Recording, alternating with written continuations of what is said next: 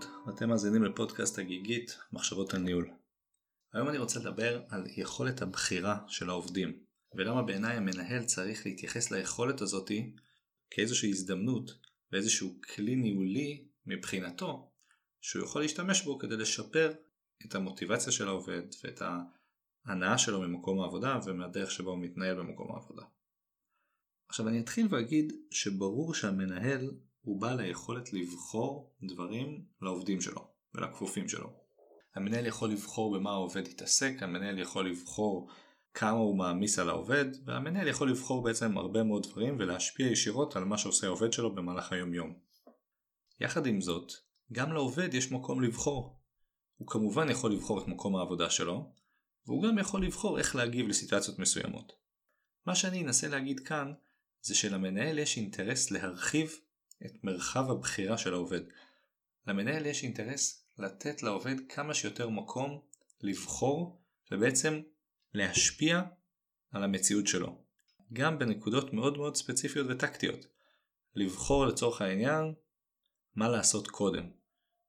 או לבחור איך נראית סביבת העבודה שלו.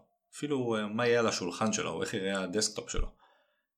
ככל שאני כמנהל אתן לעובד יותר מקום לבחור, יותר עצמאות, יותר יכולת השפעה, גם אם זו השפעה עצמית, בעיניי ככה המנהל יצליח להגדיל את מרחב ההשפעה של העובד, ועובדים שיש להם יכולת השפעה, בעיניי זה עובדים שיש להם יותר מוטיבציה, יותר רצון וגם יותר הנאה ממה שהם עושים, כי הם מרגישים אדונים לגורלם, וזה משהו שבעיניי רוב האנשים מאוד נהנים ממנו.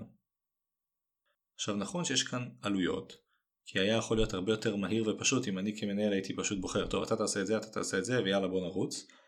מאידך אני חושב שהמוטיבציה של העובדים והרצון שלהם להתפתח ולהתקדם על ידי גם הבחירות שלהם וגם על ידי זה שהם מרגישים שנותנים להם אחריות וסומכים עליהם זה משהו שלאורך זמן דווקא כן ייצר יותר מוטיבציה ויותר פרודוקטיביות מצד העובד.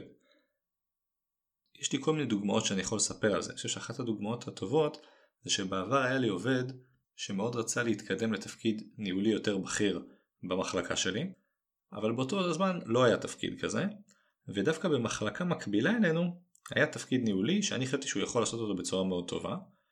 אני כמנהל הצעתי לעובד את האפשרות לעבור לעשות תפקיד ניהולי במחלקה אחרת, כי חשבתי שזה משהו שיכול להתאים לו, אבל נתתי לו גם את הבחירה ואמרתי לו כמובן שאם אתה מעדיף להישאר איתנו במחלקה ולנסות להתקדם איתנו, אז זה משהו שאני בטח אה, אאפשר לך. כלומר למרות שיכולתי להכריח אותו לעבור למקום אחד ולא למקום שני, היה נראה לי נכון שהוא זה שיבחר האם הוא רוצה לעבור או אם הוא לא רוצה לעבור. עכשיו כמובן שהאיש מהמחלקה השנייה מאוד רצה שהוא יגיע אליו וגם ניסה לגרום לי לחייב אותו לעבור ולקדם אותו, אבל לי היה ברור שהבחירה צריכה להיות של העובד. ובאמת בסופו של דבר העובד החליט שהוא רוצה להישאר במחלקה ולקוות להצליח להתקדם בעתיד.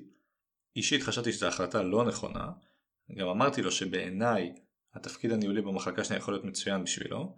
בעיקר אמרתי את זה כי לא הייתי בטוח שכן יהיה תפקיד ניהולי אצלי עם הזמן, זאת אומרת יכול להיות שזה ייקח עוד הרבה מאוד זמן שיהיה תפקיד ניהולי כזה.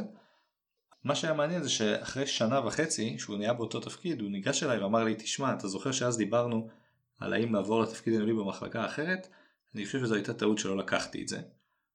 ברבות הימים דרך אגב הוא כן הגיע לתפקיד ניהולי בסוף אבל אני זוכר את זה כאיזושהי דוגמה למישהו שקיבל החלטה שבעיניי הייתה לא נכונה גם בעיניו דרך אגב לאורך הזמן היא הייתה לא נכונה אבל כן עצם האפשרות של הבחירה שניתנה לו היא הייתה הדבר הנכון ואני מאוד שלם עם זה.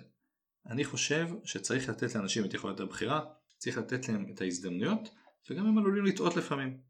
אני חושב שהבחירה הזאתי משמעותה אחריות, משמעותה אמון בעובד והמשמעות היא בעצם לתת לו להיות אדון לגורלו ולקבל את הכוח להשפיע על עתידו. כל הדברים האלה בעיניי מעודדים מוטיבציה, מייצרים יותר מחויבות ויוצרים לעובד את התחושה שסומכים עליו ושאנחנו מאמינים שהוא מספיק מוכשר כדי לקבל החלטות בשביל עצמו.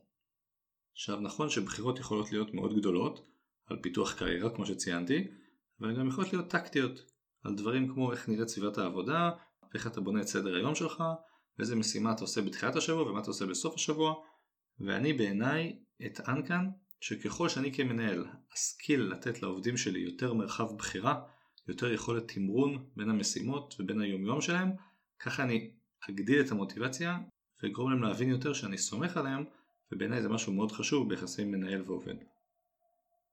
זהו, עד כאן. אני מקווה שהעברתי את המסר על חשיבות יכולת הבחירה של העובד ועל היתרונות הגלומים כאן. אני לא אתחיל לספר על החסרונות של השיטה הזו, כי ברור שיש מקומות שאתה לא יכול לתת לעובד לבחור. לצורך העניין יש דברים שאתה כמנהל כן צריך להחליט ולהיות סגור עליהם. אני כן הייתי מנסה להסתכל על הרובד של מה אני יכול לעשות בצורה חיובית, כלומר איפה אני כן יכול לתת לעובד הזדמנויות לבחור, וזה משהו שהייתי שואל אתכם המנהלים שמאזינים כאן, איפה אתם חושבים שכדאי לתת לעובדים שלכם מקום לבחור, שהיום אתם מקבלים את ההחלטות בשבילם. זהו, עד כאן, כרגיל, הערות, שאלות וכל דבר אחר מוזמנים לפנות דרך האתר הגיגית.co.il או דרך דף הפייסבוק הגיגית מחשבות הניהול. מי שמתעניין בקורסים ובסדנאות יותר פרקטיות ויישומיות מוזמן לקרוא על הסדנאות הקרובות באתר או בפייסבוק ואשמח מאוד לראות אתכם משתתפים בסדנאות הבאות. אז תודה לכולם ונתראה בפרקים הבאים.